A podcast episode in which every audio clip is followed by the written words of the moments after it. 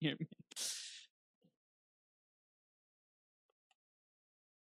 All right. Should be good now. Good morning again.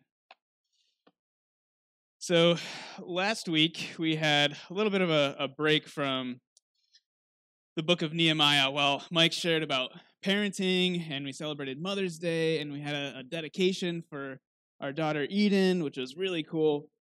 Now this morning we're getting back into our study of the book of Nehemiah.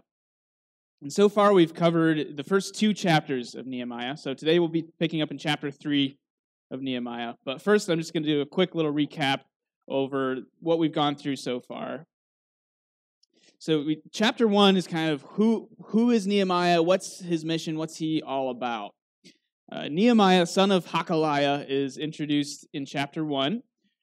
Right off the bat, he's a Jew, but we learn that he's the cupbearer for the king of Persia, which is the empire that's in control of the vast region that includes Israel. And the Jews who were in exile in Persia were allowed to return to Jerusalem, their hometown, after many, many years. But they faced this massive task of rebuilding the city and their temple, and many of them had never even been to the city before. So the temple's already been rebuilt. That was covered in Ezra. By the time we get to Nehemiah, the city itself was in bad shape. It was burned, it was ruined, and destroyed. Nehemiah hears the report of this, and although he has this really great position, really, we talked about how good of a position the cupbearer would have been in the Persian administration. He's got that great Persian position, but his heart is with his people, and he mourns for Jerusalem. He's likely never been there, but he still has this connection to his roots. And so he fasts and prays to God, not just that God would fix the situation. His prayer isn't, oh, I heard how bad things are in Jerusalem. God, you've got to go fix that, please. No, he prays that God would grant him favor in front of the king so that Nehemiah himself could go and help and become part of the solution himself. That was chapter 1. We read his prayer and everything. In chapter 2, He got the king's blessing, and he successfully made the journey to Jerusalem. He was given an opportunity to explain his situation to the king and to ask permission to journey to Jerusalem. Now, that whole conversation was risky to have with the king, so he was terrified of what might come of that conversation, but he trusted God to handle it. He prays even in the heat of the moment. Remember, I called it his popcorn prayer. We don't know what he prayed. It just says that he prayed, and we know that the fact that he prayed in that moment meant that he was acknowledging God's presence and God's power, even in the midst of that extremely stressful situation. We also talked about in chapter 2 how Nehemiah acted wisely and with discretion. You know, he didn't act foolishly, he didn't act rashly, because God is gracious. So it's a really important distinction. That by the grace of God, he acted wisely. He didn't act foolishly just because God is gracious. And we saw him to continue to model that even after he got to Jerusalem by the grace of God, after his wish was granted by the king by the grace of God. Once he got there, he assessed the situation in the city. He made a plan, and he presented it to the people. And we had 3 simple application points from Nehemiah chapter 2. I'll put them up again because they're just super simple and they're worth reiterating. So the 3 points that we got from Nehemiah chapter 2 were trust in God's sovereignty, but don't be foolish, and pray a lot. 3 really simple, easy application points that we got from chapter 2. And at the end of chapter 2, the people are ready to build and rebuild the walls and the gates of the city. And we get a sneak peek, and we're introduced to a couple of the villains that are going to come up later on, the opposition that they will face later on. But before advancing the narrative and before introducing that next major conflict, we get a little breakaway from the story. And chapter 3 is a little bit more of just a list of facts. And another odd thing about chapter 3 that makes it kind of stand out a little bit is that it shifts. So far, we've been in first-person narrative mode. Nehemiah's telling the story in the first person, and chapter 3 shifts to a third person, point of view, and it's a description of the work that was being done on the walls and on the buildings. But the first-person narrative picks it up back again in chapter 4. So if you imagine Nehemiah kind of compiling this book, almost like a memoir of his experiences, you can kind of picture him taking this as an official report and inserting it into this as like a piece of material that's relevant to the story. Here's a report of the construction that went on, just kind of inserting it there into the story. So chapter 3 might be one that we tend to skim over quickly. It's very repetitive, but it's not included just to make Nehemiah's readers bored as they're reading through the story. To the contrary, at least to me, it seems to me that Nehemiah is giving us almost an illustration, like a chart or a graphic that we might insert into a story, or like your study Bibles often will have charts and graphics to explain things. But it's only using words, obviously. But seeing it as an illustration only works if you have the right frame of reference for the words to actually provoke the right images in your imagination. If you were living in Jerusalem, even today, some of these places would be familiar. So a lot of them might go by other names now as well, but even today, a lot of these places, I know where that is. And a couple thousand years ago, imagine reading this and recognizing, your neighbor's family name and the name of the gate that you use every day going to and from the western hilltop. Around here, it would be like reading about the Sayers and the Zares and the Widricks and the main gate at Fort Drum and the Stuarts in Carthage and the mall in Watertown, all these just really familiar places, familiar names. It's just a record of what they did and where they did it, so it's not meant to be super exciting. This isn't riveting narrative. But to the original readers, it would have been familiar, and they would have been able to imagine all of these places and the people and the rebuilding that was taking place. So we don't have the advantage of that familiarity in this passage. So in a little bit, I have a couple of visuals that I thought might help with that. But first, I just want to start by reading verse 1 of Nehemiah 3. It says, "The high priest Eliashib and his fellow priests began rebuilding the Sheep Gate. They dedicated it and installed its doors. After building the wall to the Tower of the Hundred and the Tower of Hananel, they dedicated it." So first of all, here's what the Sheep Gate looks like. Even today, it's just kind of cool to be able to see that, isn't it? That's what it looks like. Wouldn't have looked much different even back then. But I also wanted to point out here in verse 1, Eliashib's involvement. So who is Eliashib? He's the high priest. And the fact that he and his fellow priests are mentioned here first, along with their dedications of the gate and the walls, nearest the temple, by the way, which we'll see in a minute, the priests dedicated their work. What does that mean? That they dedicated the gate. They dedicated the walls, the towers.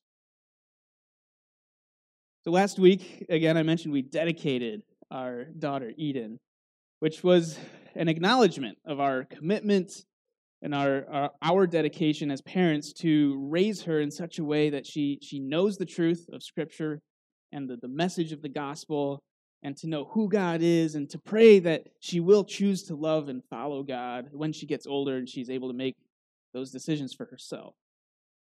And dedicating a child to God is an acknowledgement of our dependency on Him when it comes to raising a child.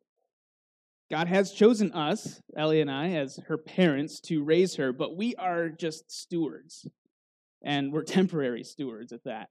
So the responsibility of our role in her life is, of course, huge, but ultimately it's God who is her true father. He created her and sustains her, and it's ultimately His hands into which we trust our daughter's life. Because as much as we will do everything in our power to love her and protect her and teach her, there's a whole lot more that's out of our power than is within our power. And I bring all this up not just as an excuse to talk about Eden, which is the first time I've done that since she was born in a sermon, by the way. But it's just easy to read that, they dedicated the gate. Great. Just not really think about what that means.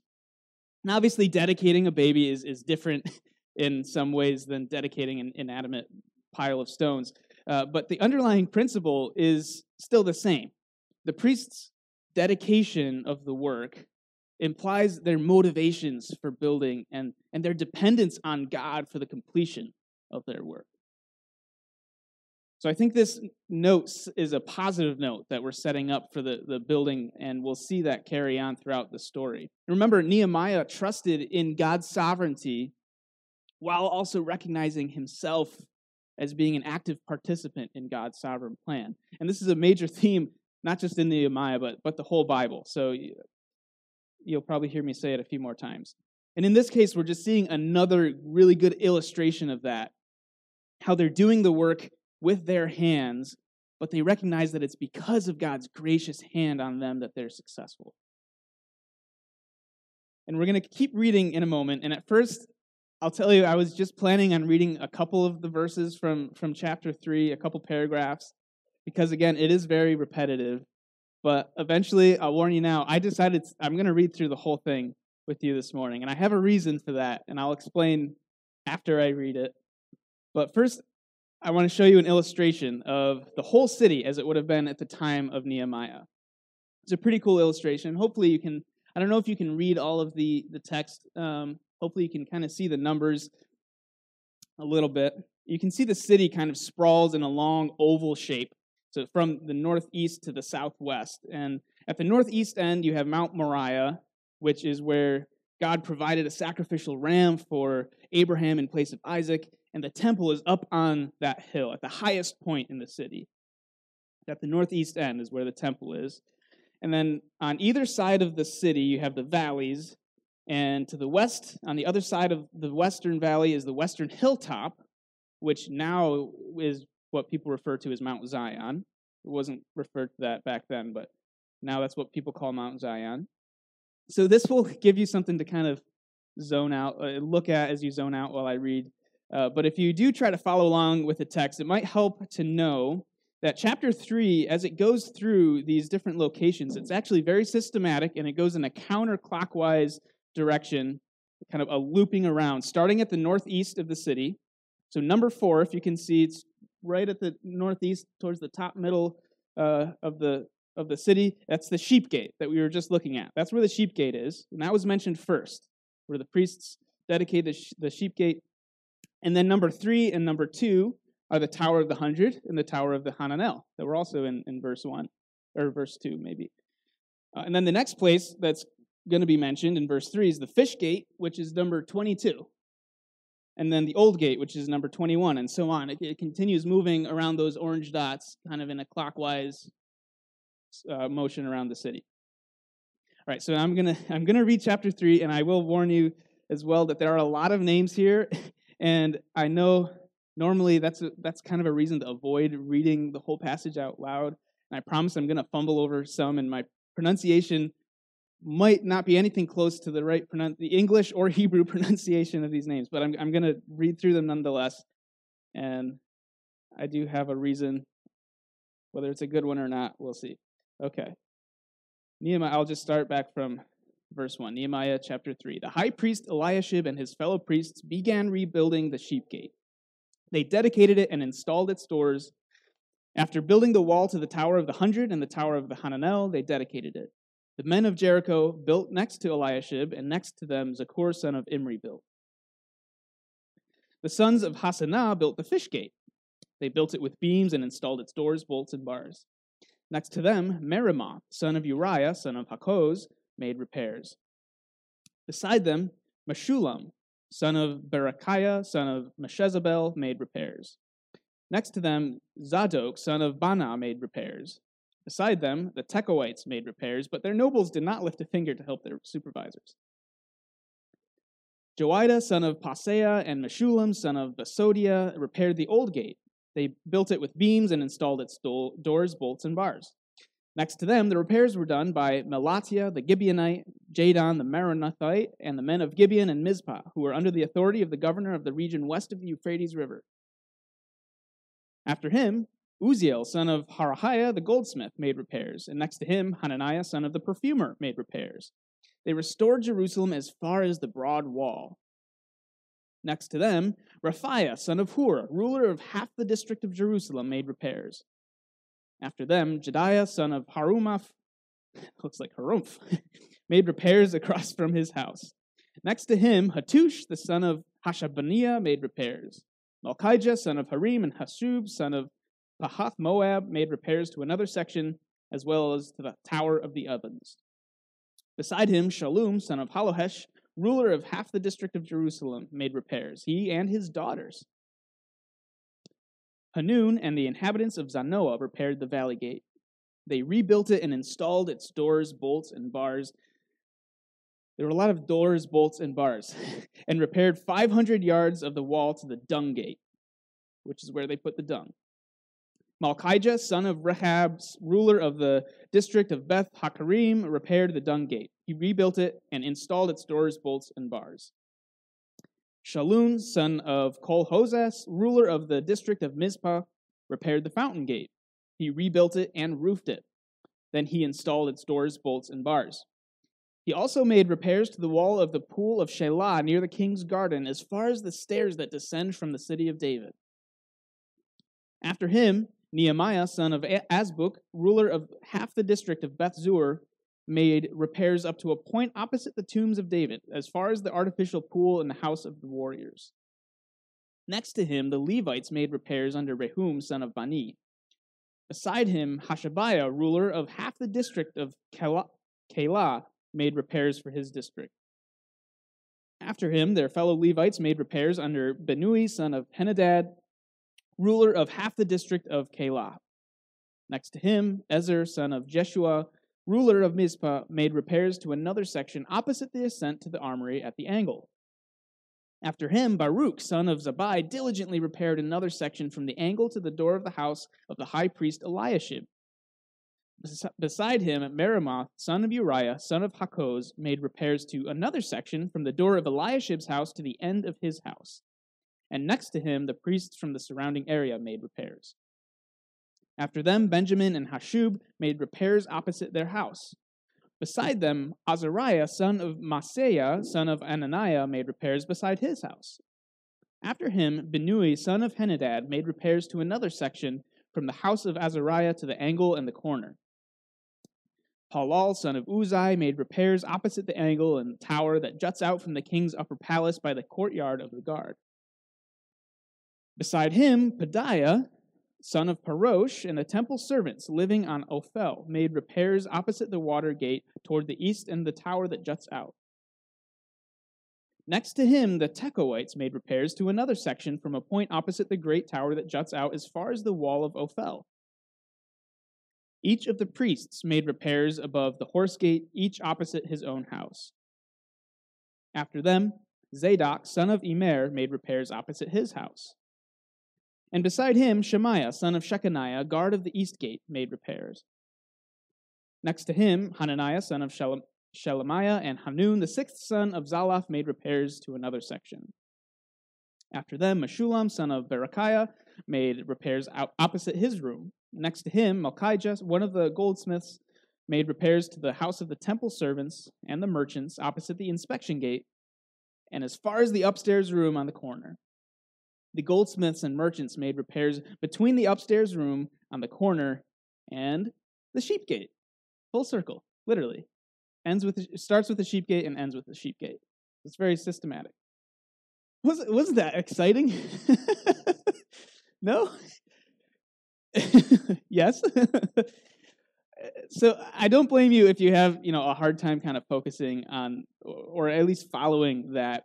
And I know it's not super compelling narrative, and it's not really supposed to be compelling narrative in this section, but it is here for a reason, and not just one reason, I'm sure, but I do think it's exciting for at least one reason that jumped out to me. It's exciting not in spite of all the names in this passage, but because of all the names in this passage. And no, that doesn't mean I'm going to go through and pick apart like the Hebrew meaning of each of these names, which would be a lot of fun. And you can have a lot of fun kind of looking at the different families that they came from, the different walks of life, and the archaeology of these different places and the history behind it. But I wanted to read through all the names just simply to make the point that there are a lot of names, and they come from a lot of different walks of life. And I know I could have just said that. I could have just said there's a lot of names here, guys, but that wouldn't be nearly as memorable or as traumatizing as me just reading through the whole thing, right? And by the way, so in the midst of all those names, whose name is missing? Nehemiah. Yeah, so actually the name Nehemiah is in there in verse 16, but it's a different Nehemiah. It's a son of, it's a different Nehemiah. So yeah, his name is in there, but the namesake, the main character, the hero of this book, is not mentioned in this whole record of the reconstruction project. I just think that's so cool, because it points us to a really significant application for this book. And I gave you 3 application points for chapter 3. I'm only going to give you one for chapter 2. There were 3. For chapter 3, I'm going to give you one. Got it? So chapter 3 of Nehemiah underscores a super important theme of both Ezra and Nehemiah. And it's that the people of God as a whole, not just your great leaders like Nehemiah, are vital for accomplishing God's redemptive purposes. All of God's people worked together to rebuild the wall. The clergy, so to speak, the priests and the laity, the craftsmen and the tradesmen, by town and by family, each contributing to the completion of the whole.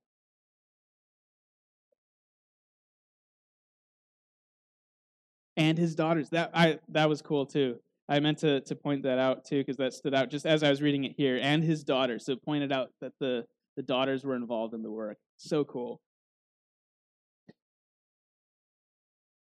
And in chapters 1 and 2, we saw Nehemiah recognizing himself, first trusting in God's sovereignty and recognizing himself as a participant in God's plan. But Nehemiah didn't go to Jerusalem expecting to just rebuild the wall single-handedly, did he? Of course not. That would be ridiculous.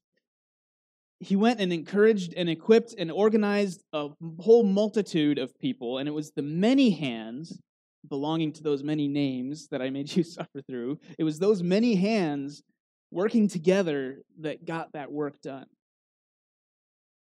And that's not to say that Nehemiah didn't get his own hands dirty. Well, he didn't just stand back and watch everyone else do the hard stuff. He counts himself among the workers in the next few chapters.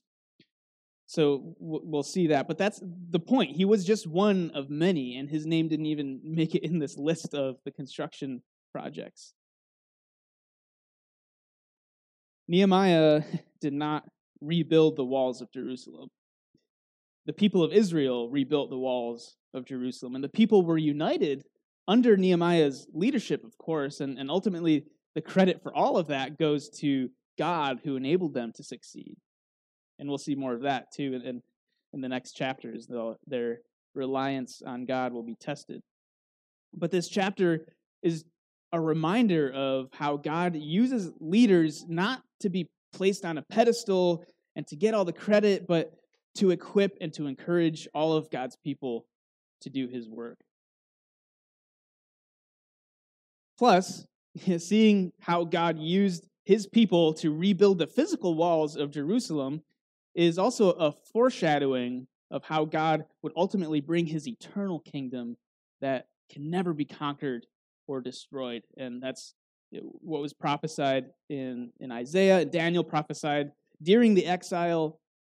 Daniel chapter 2, verse 44 says, "In the days of those kings, the God of the heavens will set up a kingdom that will never be destroyed, and this kingdom will not be left to another people. It will crush all these kingdoms and bring them to an end, but will itself endure forever."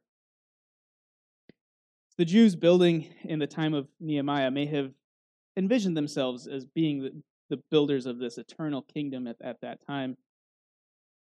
Later, we find out that really, that was the good news that Jesus came preaching 400 years later, and it was a different kind of kingdom than anyone was imagining, but he said that the kingdom of heaven is coming to earth, and Jesus said, "I'm the one on the throne in that kingdom." And we can't turn this into a whole study of the kingdom of God. We'll have plenty of time for that in the book of Matthew. But as it relates to Nehemiah, the same principle of the whole body cooperation, applies to the church today.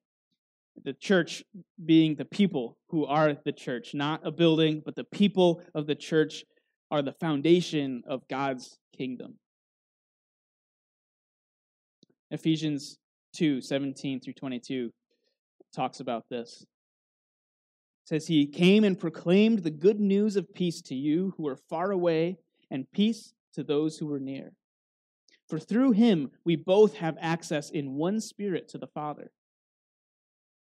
So then you are no longer foreigners and strangers, but fellow citizens with the saints and members of God's household, built on the foundation of the apostles and prophets, with Christ Jesus himself as the cornerstone. In him, the whole building being put together grows into a holy temple in the Lord. In him, you are also being built together for God's dwelling in the Spirit." So this is Paul speaking to the church and using the metaphors of building to describe the spiritual work of God building his kingdom. And ultimately, God is the builder. But we're not passive observers of his building. We're active participants. And again, I'm only scratching the surface of, we're getting into the kingdom of God and the doctrine of the church. And it's just to show how Nehemiah chapter 3, while giving a very in-the-moment record of what happened, is also still pointing forward to Jesus and the church.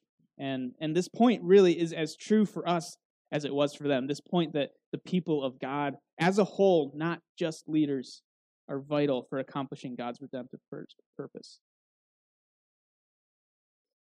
So I challenge you to ask yourself, and this is going to be a little bit of a shorter message today. I figured it's a beautiful day, and I was going to make you sit through all that whole chapter, so we're almost done. But I want to challenge you to ask yourself, when, where, and how is God inviting me to join his redemptive work in the world? And actually, I'm going to rephrase that. Don't ask yourself. Ask God, where and how are you inviting me to join your redemptive work in the world? Because he is. And if you're truly willing, you will see that you are invited to join him at home, at work, in your communities, and in your church. And if you're struggling to figure out what that looks like in your life, remember the whole point is that you're not alone. So don't try to figure out your role in isolation, because that's the opposite of the point. We're a family. We need to help each other to work together.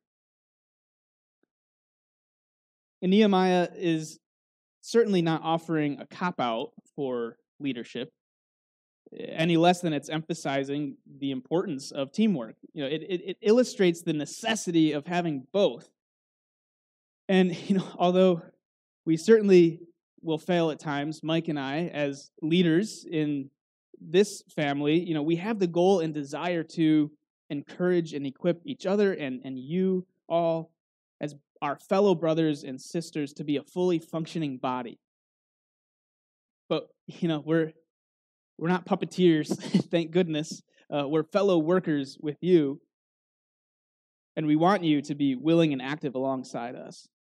And let me just say, spiritual leadership in this sense does not just come in the form of pastors and other official positions. We're all called to be discipled by those who are further along in their journey than us, to be pulled up by them while also discipling those who are less far along. And so we're all building each other up continuously, because the people of God as a whole, not just leaders, are vital for accomplishing God's redemptive purposes. Father, I thank you today for the provision of your word and scripture and what it teaches us about you and about how you work in the world through your people. Thank you for the story of Nehemiah and the example that it can be even thousands of years later. Lord, I thank you for the blessing of your kingdom that is given to us through Christ. Lord, I Pray that we would be willing and worthy and loyal subjects in your kingdom, that we would be hard workers alongside each other, that we would be seeking out those places in our lives where you are calling us to work in whatever form that may be, that we would be willing to sacrifice our own time and energy and comfort in the service of your kingdom. In Jesus' name I pray. Amen.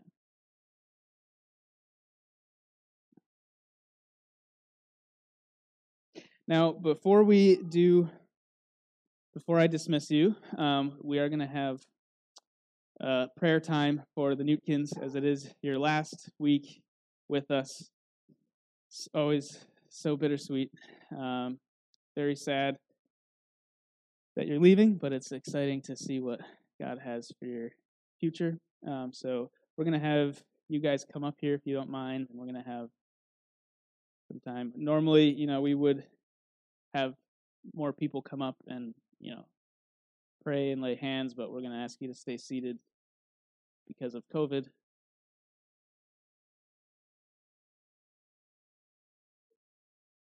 I was going to say, if you'd like to, and I can grab the, I'm sure, yeah, if neither of you want to say anything, Felicity will. But, and maybe share a little bit about what, where you're going next and, oh, yeah, come step over this way if you don't mind. Yeah. It is on. Should be good. Well, kind of impromptu, so, but it's been an incredible pleasure and honor to be part of this church for the last few years. I wish we had more time, and with so many friends and so many experiences and so much support. I mean, it's going to be hard to replicate, but we'll be moving on to Fort Sam Houston, Texas, and San Antonio. I'll be going to grad school, and my beautiful ladies will be come with me again, as they just as they do so well and are so loving and supportive. So, I guess as Hannah said earlier, it's until next time, or see you later. And see you later. Yeah. And I can't thank you enough. It's been deployments and exercises and training, and the entire time you've all been there, and it's hard to put words to that. So, and I'm gonna give my wife a quick opportunity if she wants to say anything besides. Yeah. I'll talk to you all individually. Yeah. So again, God bless and thank you for everything.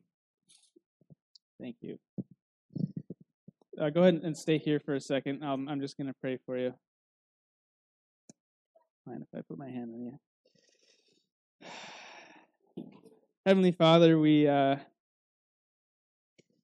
this is always a difficult time to say thank you for taking people away, but we do praise you and thank you for the way you work in all of our lives and here in this place.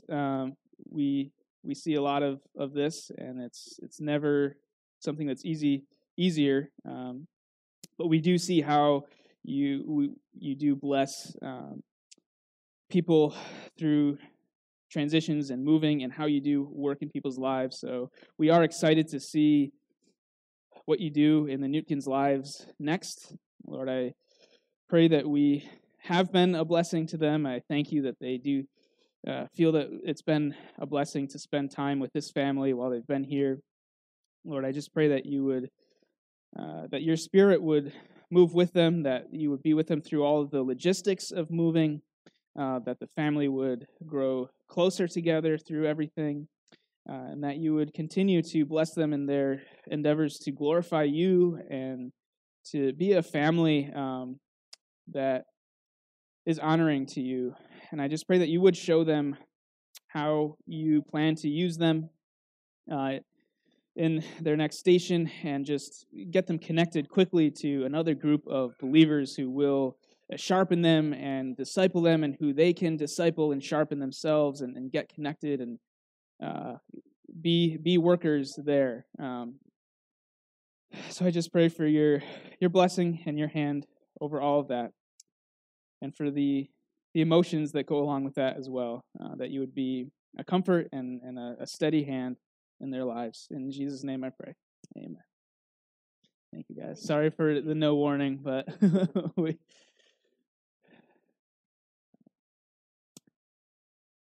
think that's all we have. Was there something else I was supposed to bring up? Okay. That's everything. Thank you, guys. Have a great day.